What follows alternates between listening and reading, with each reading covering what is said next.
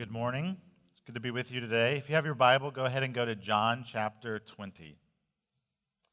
We've been in John for a while, and this December we're actually finishing up our study of John's Gospel. A lot of churches will do John 1, but here we are, and we're at the end of the book. And I actually think the link between where we are in John's Gospel. So, the last couple weeks we've been in John chapter 18 and 19 talking about the crucifixion of Jesus. And then in these next few weeks, we're in chapters 20 and 21 about the resurrection. I actually think this ties really well to the themes of Advent. Because the Christmas season, it isn't all about the fun and the festivities.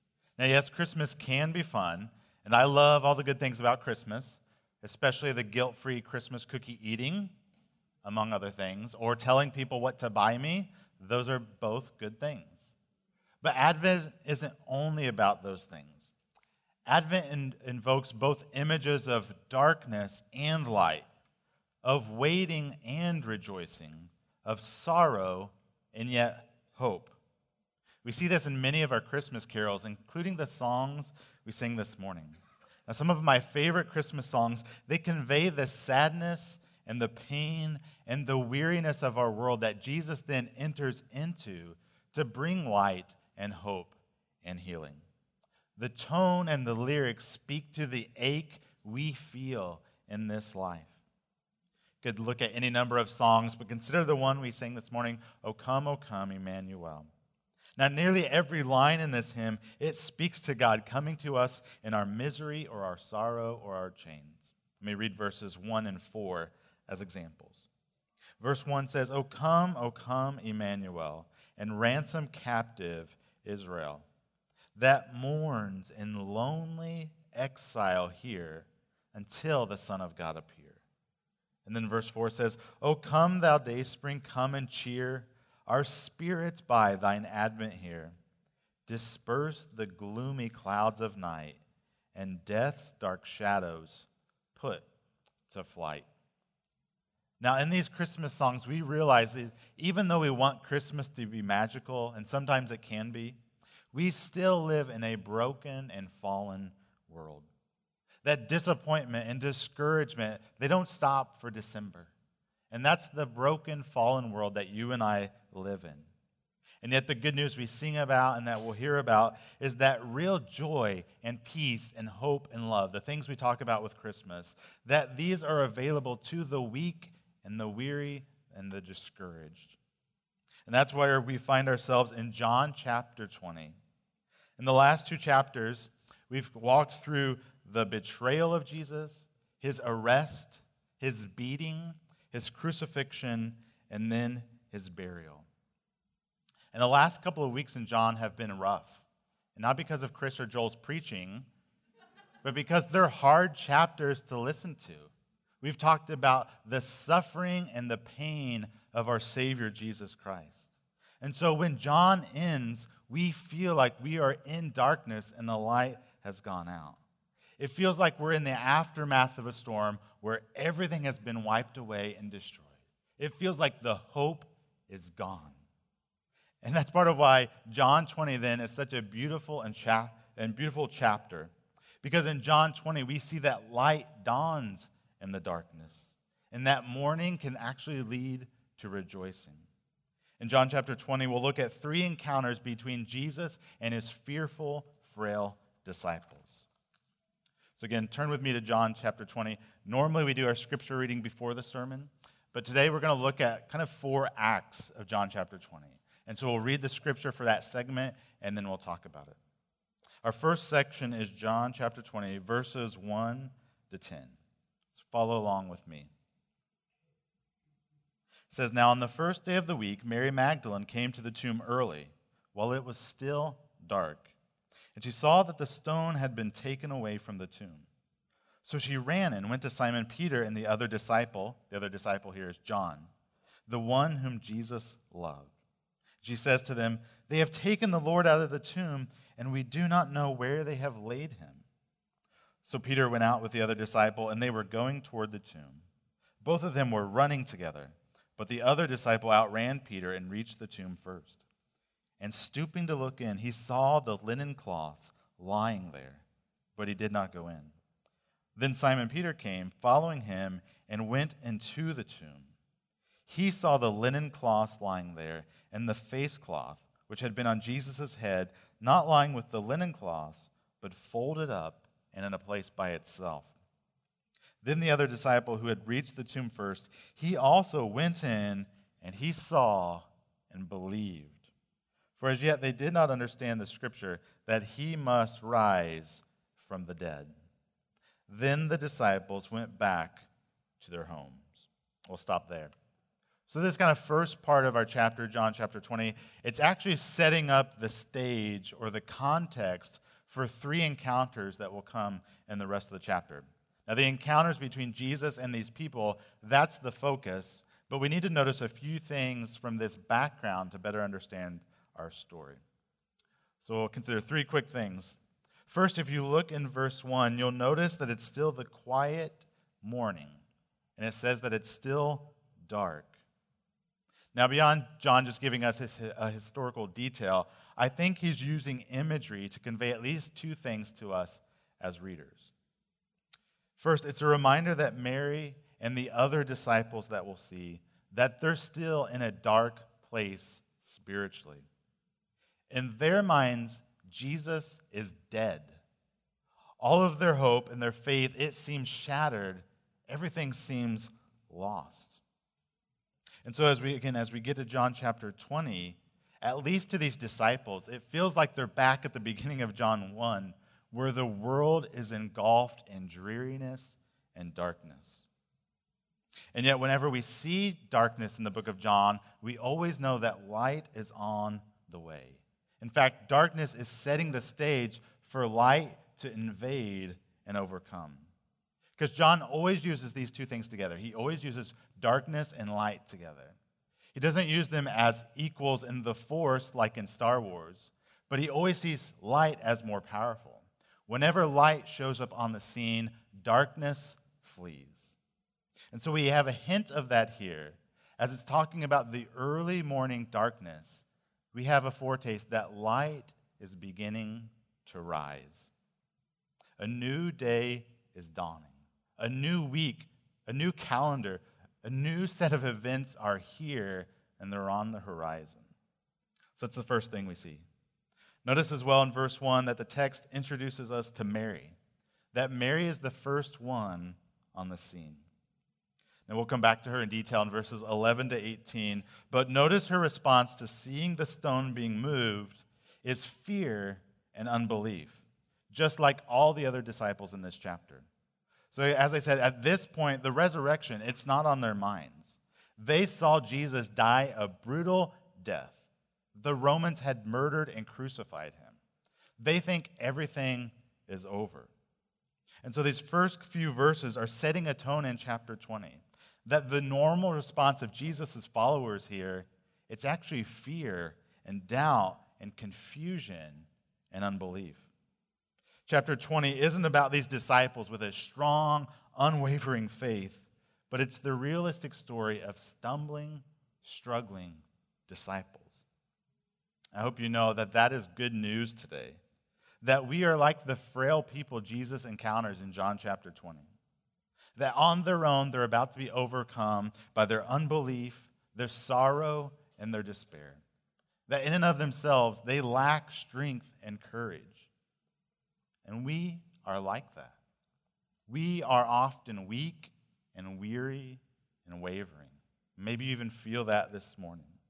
And so I hope as you're reading this context, you see that we fit into this story and we, we can identify with Mary and the disciples of Jesus. Well, the third detail to notice before we move to that first encounter is that there, there is an empty tomb. We see in verses uh, 3 to 6 that Peter and John, they run to this tomb, with John being faster than Peter. I love that John, the author of this book, kind of gets a dig in there that Peter must be slow or he's really fast, but he just happens to slip that in, and I can appreciate that. But the most fascinating details from this section, it's actually about the linens in the empty tomb. It tells us that there are linens that are laying there, but then there's also this face cloth that Jesus has folded up. Now, no grave robber would have left expensive linens, and yet no one moving the body would have left unfolded linens and folded the face cloth. And so these details are pointing to a miraculous resurrection. And that's why it says when John sees this, he believes. You can imagine in John's mind that as he comes to this and he sees it, all of the words and the works of Jesus are coming back into his mind. And now he sees an empty grave and he sees these linens in the face cloth. And now he believes. And it's a faith consistent with the facts in front of him. I love this detail of the folded face cloth. Now, if I was raised from the tomb after the government had killed me, I'd be running and getting away. The last thing that would be on my mind is folding my laundry. As my wife just laughed, I barely remember to fold laundry in day to day life as it is. And so, if I'm suddenly resurrected, I'm brought to life after just being killed by the government, the last thing I would do is take the time to gently fold my laundry and put it to the side. And yet, I think the picture that's going on here is that Jesus is calm and collected. That he does that because he expected this to happen. He's not suddenly surprised that he's alive or resurrected, but Jesus expected this. He's not running, he's not fleeing, he's not off, caught off guard, and he's not in a rush. So he takes the time, he folds it, and he puts it to the side. D.A. Carson says the description of the burial cloth that had been around Jesus' head it suggests that it had been neatly rolled up and set to one side by the one who no longer had any need for it. It's sort of like how after Thanksgiving or after a, a restaurant experience, you take your napkin and you kind of throw it on the table. It's signaling that I, I don't need this, I'm done with it. And I think that's what Jesus is doing here. That he signals that he has conquered the grave. That though he needed that face cloth once, he will never need it again and so he puts it to rest. Well, verses 1 to 10 have just been giving us these details that are then important for the rest of the chapter. And it's kind of inviting us as readers and as listeners of how we would respond. Would we automatically have faith, or would we be like the disciples who are weak and fearful and uncertain? What do we think about the claims of Jesus, and how will we respond to what we see in John's gospel? Well, let's go to our first encounter where Jesus interacts with a sorrowful Mary. So we verses 11 to 18. Again, follow along with me. It says, But Mary stood weeping outside the tomb. And as she wept, she stooped to look into the tomb. And she saw two angels in white sitting where the body of Jesus had lain, one at the head and one at the feet. They said to her, Woman, why are you weeping? She said to them, They have taken away my Lord, and I do not know where they have laid him. Having said this, she turned around and saw Jesus standing, but she did not know that it was Jesus. Jesus said to her, Woman, why are you weeping? Whom are you seeking? Supposing him to be the gardener, she said to him, Sir, if you have carried him away, tell me where you have laid him, and I will take him away. Jesus said to her, Mary.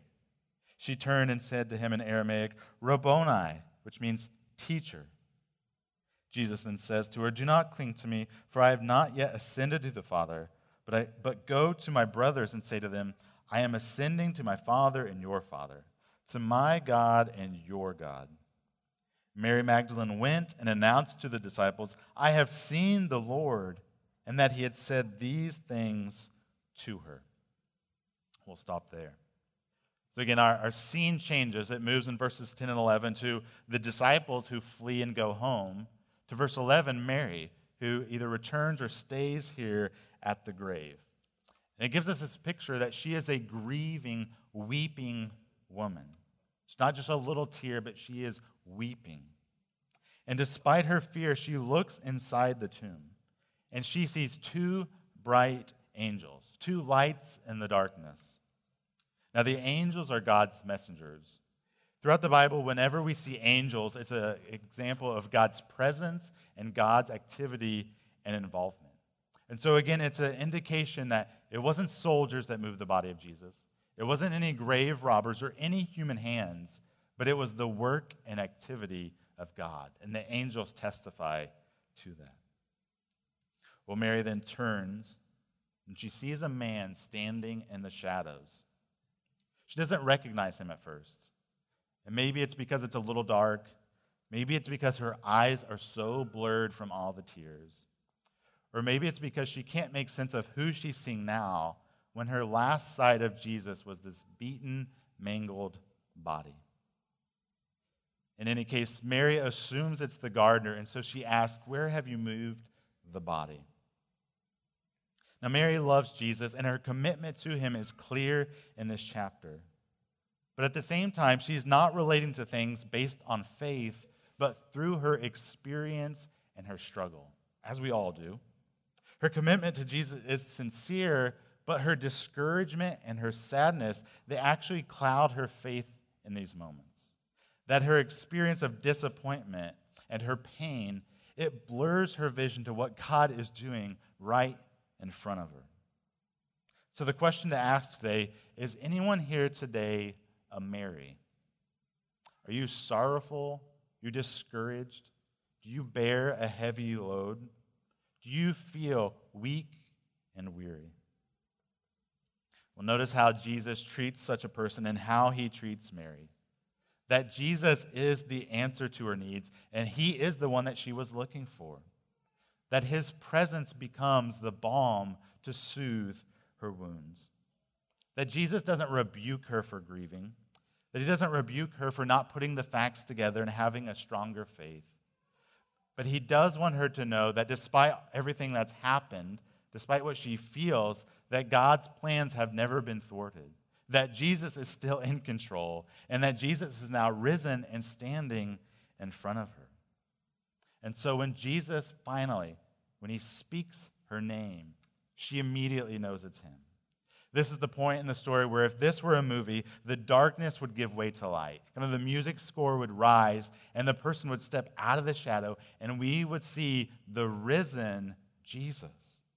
John 20 has now moved us to the point where the dead and crucified Jesus, that he is alive, that the grave could not hold him. And we see in Mary that a thrill of shock and awe and excitement, that this hope and joy shoot through her soul like lightning in the night. She is excited. And we see also that in Jesus, right before that, that she is at her lowest point. That Mary, before that, she is a distraught, heartbroken woman, that she's in her lowest low, and yet a gentle, gracious Savior kindly speaks her name. He says, Mary. To speak her name, it's a word of comfort and assurance. It's to let her know that I see you, that I know you, that I'm here to be present and to be your peace. One author writes, The one word, this one word, Mary's own name, spoken by the most significant person she had ever known, changed her whole life. Something similar happens in the best Christmas movie ever. You know what it is. It's a Wonderful Life, of course, despite it being like five hours and a little slow at the beginning. Great movie. Now we see a similar experience at the end of this movie when we have the main character, George Bailey. He's standing on the bridge. And we've seen throughout the movie kind of his despair and his darkness. We've seen the hard road that he's walked through. And finally, we have him here on the bridge. He's at the end of his rope. And so he prays this prayer that God, I want to live again. I won't do my accent, but he says, I want to live again. And as viewers, we realize that things have suddenly changed when the snow starts to fall. But George doesn't know that. And so as a cop car comes onto the scene, he still thinks, this cop, Bert, he won't know me. I'm still a stranger and so George gets defensive. But it's not until George speaks his name that George does a double take. He realizes when he hears his name, George, that wait, this person does know me, that this is my friend There's something comforting and encouraging and loving about hearing his name, George. And that's what happens to Mary when Jesus says her name, Mary. She feels the same way. Notice as well that Jesus here, he doesn't speak to her a word of condemnation. Any word of condemnation is not the voice of Jesus, but it's the voice of the enemy. Instead, here, Jesus speaks to her a word of encouragement. That his word does not shut us in the darkness, but it gives hope and light. And so I hope today, in the midst of whatever you're walking through, that today you can remember during this Advent season that Christ came to be with us, but he also came to be for us. That just as the resurrected Lord spoke Mary's name with comfort and encouragement, so God speaks to us today through his word. He wants you to know that you are his, that you are known, and you are loved. And so here we learn from Mary that when we look to Jesus, when we listen to the voice of Jesus, that's when the weak become strong. That's when the sorrowful find hope. That's when the hopeless find hope and light comes into the darkness. Now we'll skip verses 17 to 18 because we have a similar commissioning with the disciples. So that's the first encounter of Jesus, that he comes to the sorrowful Mary and he gives her comfort. We now move to our second encounter between Jesus and the disciples in verses 19 to 23. Again, follow along with me. It says, On the evening of that day, the first day of the week, the doors being locked where the disciples were for fear of the Jews, Jesus came and stood among them and said to them, Peace be with you. As the Father has sent me, oh wait, when he had said this, he showed them his hands and his side. Then the disciples were glad when they saw the Lord. Jesus said to them again, Peace be with you. As the Father has sent me, even so I am sending you. And when he had said this, he breathed on them and said to them, Receive the Holy Spirit. If you forgive the sins of any, they are forgiven them. If you withhold forgiveness from any, it is withheld. So here in verse 9, we have this transition. So Mary's kind of out of the picture, and here we see the disciples. And the disciples are hiding, locked away in their homes. It's now evening, and you can see the disciples that they're worried. That in their minds, they're thinking that the Jews have already killed our leader, Jesus. And now they might be coming to squash the others in this movement. You can imagine some of the questions these disciples are asking in their fear. Questions like Are we doomed? Will we be arrested? Do we and our families need to flee to another country? The dread and the worry in that room, it must have been thick. Maybe today, some of you, you didn't feel as much associated with Mary, but maybe you can relate to the disciples. Maybe fear and worry is what grips you these days. We are a culture and a day where anxiety feels like it is overwhelming. We fear for our safety, we fear for our health and our future. We're worried about our finances, our employment, our government, our children. We worry that circumstances won't actually get better, but they might get worse. We go online, we get onto Google, and we look for hope and for answers, and it actually throws fuel on the fire of our worry. So I hope as we read this, we can relate to the disciples because we struggle with fear and worry. Well, again, how will Jesus treat them? Does Jesus relate to the anxious and worried with frustration and annoyment? Does he expect them to be stronger than they are? Does he leave them in their fear and ask them to get themselves out? Or is Jesus gentle and patient? Well, we see that when Jesus enters the room, when he gathers around his disciples, his, his words to them in fear are words of peace. That he comes to them not to let them have it for forsaking them, not to condemn them for their fear, but he comes as a peacemaker and as their friend. He wants them to know that he is not against them, but he is for them. That he's not there to tear them down for their weak faith, but he's there to build their weak faith back up.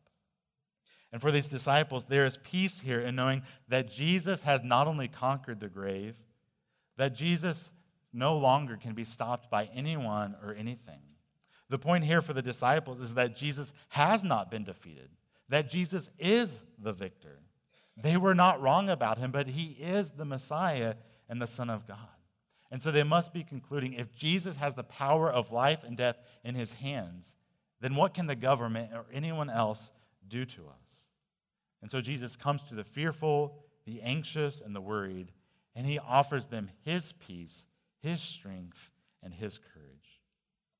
Frederick Bruner, in his commentary, he writes this The risen Lord's initial gift to his assembled disciples is his peace, which means his love, his forgiveness, his favor, and his blessing.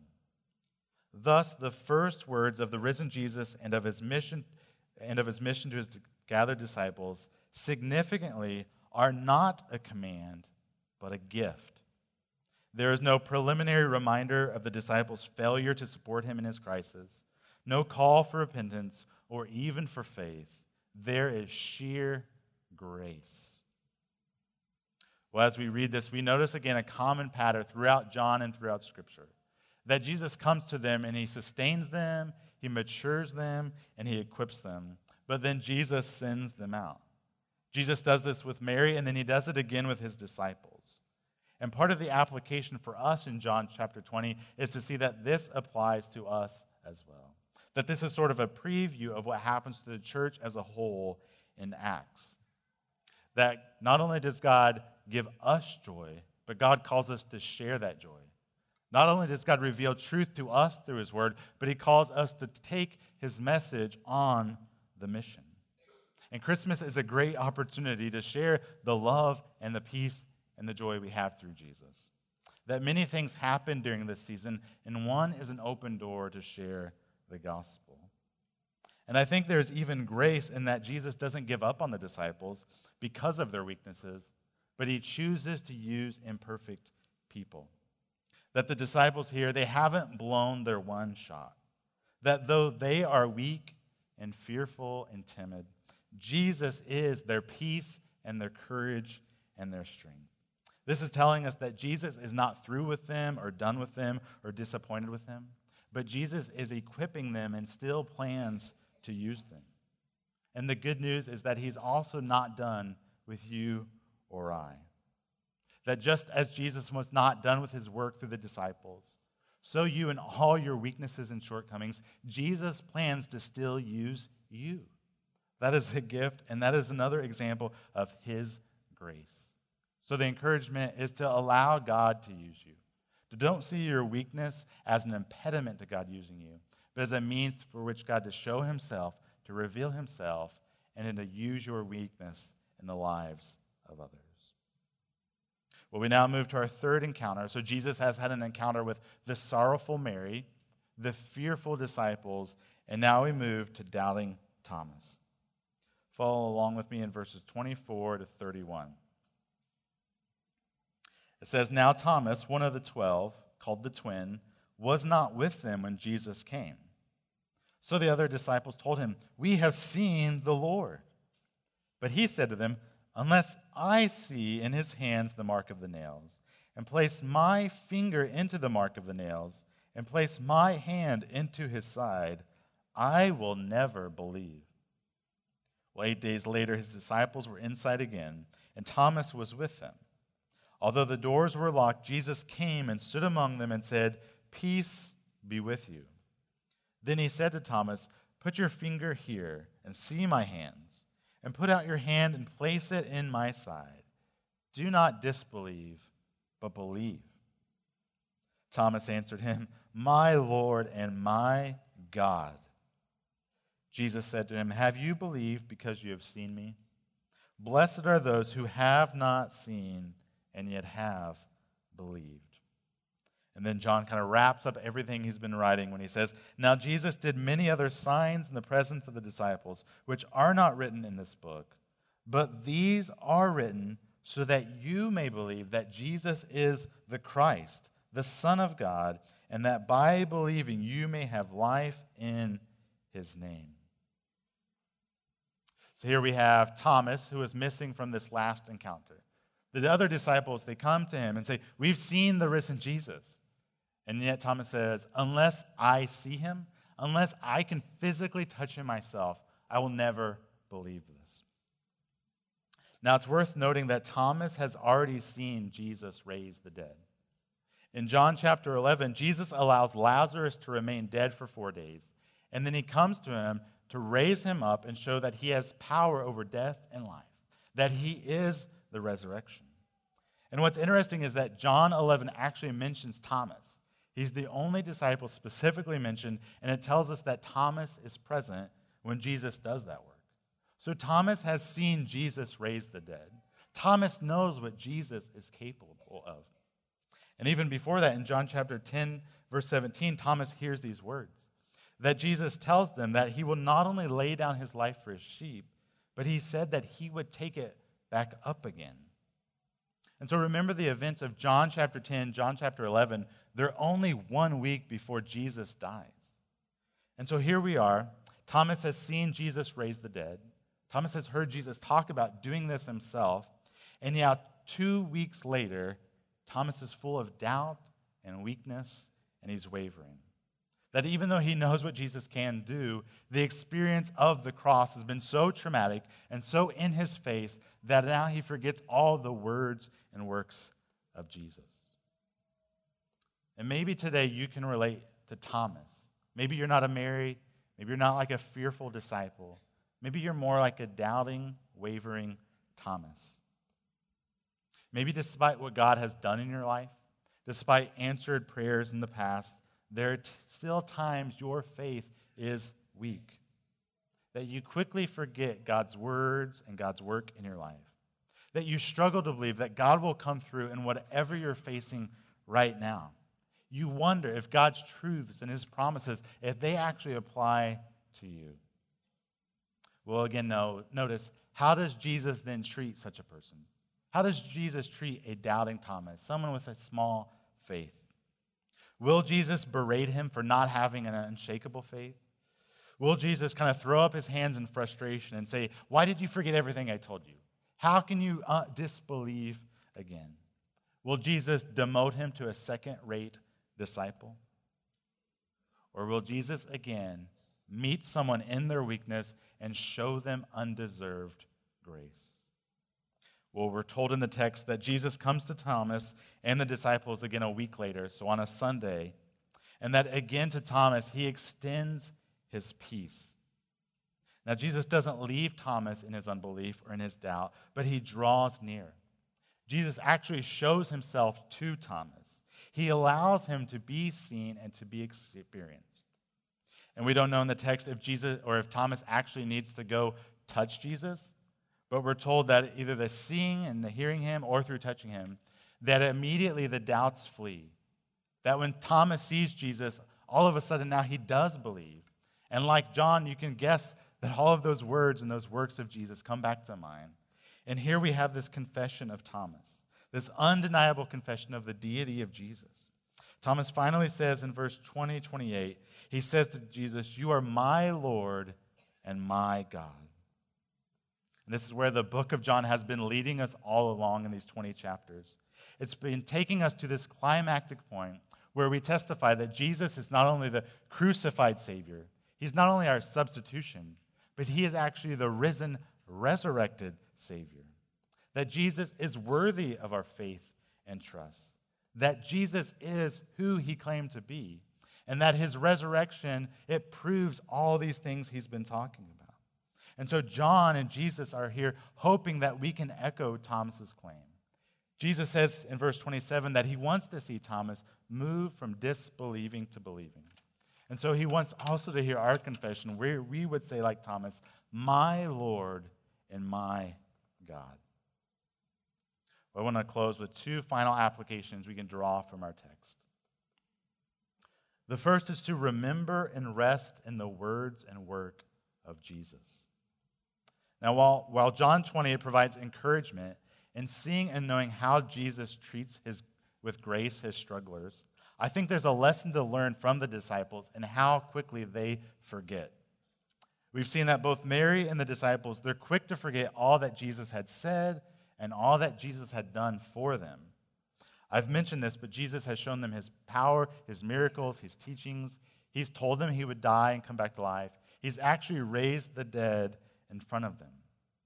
But the powerful emotional trauma they've gone through with the cross, it causes them to now forget the words and the works of Jesus. And what we see is that the very things, the words of Jesus, the hope of Jesus, the work of Jesus, the very things that could have sustained them through their struggle, that they're now ignored, neglected, and left on the shelf. That the very things that could be carrying them through are not a part of their life. And so, as they ignore the words of Jesus, as they ignore what Christ has done, these difficult circumstances become bigger and bigger and bigger. Instead of having the truths, they're replaced with lies. Now, despair overcomes their hope. And so I think we can learn from the disciples here that there is a danger in neglecting what Jesus has told us. There's a danger in neglecting what God has told us in His Word and what He showed us in His own life. That when we are tempted, that we are going through trials, it is easy to be so stuck in those circumstances that we neglect God's Word. That we're so caught up in the pain and our experience and what we're feeling that we put to the side what Jesus has promised us and told us and what Jesus showed us in the Bible. And yet, the Bible tells us that it's the Word, that it's the truth that will set us free, that it's God's promises that sustain the weary, and it's the work of Christ that will give us rest. And so, my encouragement here is to keep in front of your mind all that Jesus has said and all that he has done. That when you're going through trials, when you feel weak and discouraged, that you would remember and you would rest in the words and the promises of Jesus. That you would be sustained in every trial and every temptation by the hope we have of looking to Him. And then, second, we learn that as Jesus relates to his disciples in John chapter 20, so also he still relates that way to us today. Again, remember how Jesus treats his struggling, fearful, weak disciples throughout John 20. And then find comfort and grace that he treats you with that kind of kindness and patience today. That Jesus is the same yesterday, today, and tomorrow. And the way we lovingly see him meet his followers where they're at in this chapter is the same way he will lovingly meet you where you are today. Just like how Jesus knew the grief that Mary felt and how she needed a word of comfort. Just like Jesus saw the fear in the disciples' heart, and so he gives peace and courage and strength. Just like Jesus knows the flickering faith in Thomas's heart, so he sees and knows whatever is going on in your life today. That whatever you're wrestling with, whatever you're walking through, whatever you're feeling or experiencing, that God knows and God fully sees. The truth is that we cannot hide from God, but also that we don't need to hide from God, that our soul is bare before Him. And the good news is that when we believe that's true, we see in John 20 that Jesus meets us where we're at, He meets us with our needs, and He gives us according to our needs. That what each of us need is what they needed in John chapter 20. It's not more internal strength. It's not building up more faith on our own. It's not just pushing through or hoping things get better, but it's looking to Jesus. It's finding our peace and our comfort and our hope in Him. It's knowing that He's not disappointed with us, that He's not frustrated with us, but that He is patient and kind and loving. That He is the risen, resurrected Lord and that our faith is in His hands and not our own. So, my hope today, my hope is this Advent season that we can be like these disciples and like Mary, that we can see the goodness and the kindness and the love of our Lord, and that we then would look to Him, that we would listen to Him, and that we would find our rest and our hope and our peace in Jesus. Would you pray with me as we close? God, we're thankful for this time we've had in John, knowing that you not only came as a baby, but you actually lived a perfect life. You died in our place, and then you rose from the grave. So, God, this morning, we are thankful that we get to sing to a resurrected Savior and also a sympathetic high priest who knows our struggles, who enters in, and who meets us where we're at. We thank you, and now we prepare our hearts and we sing to you with joy and thankfulness. Amen.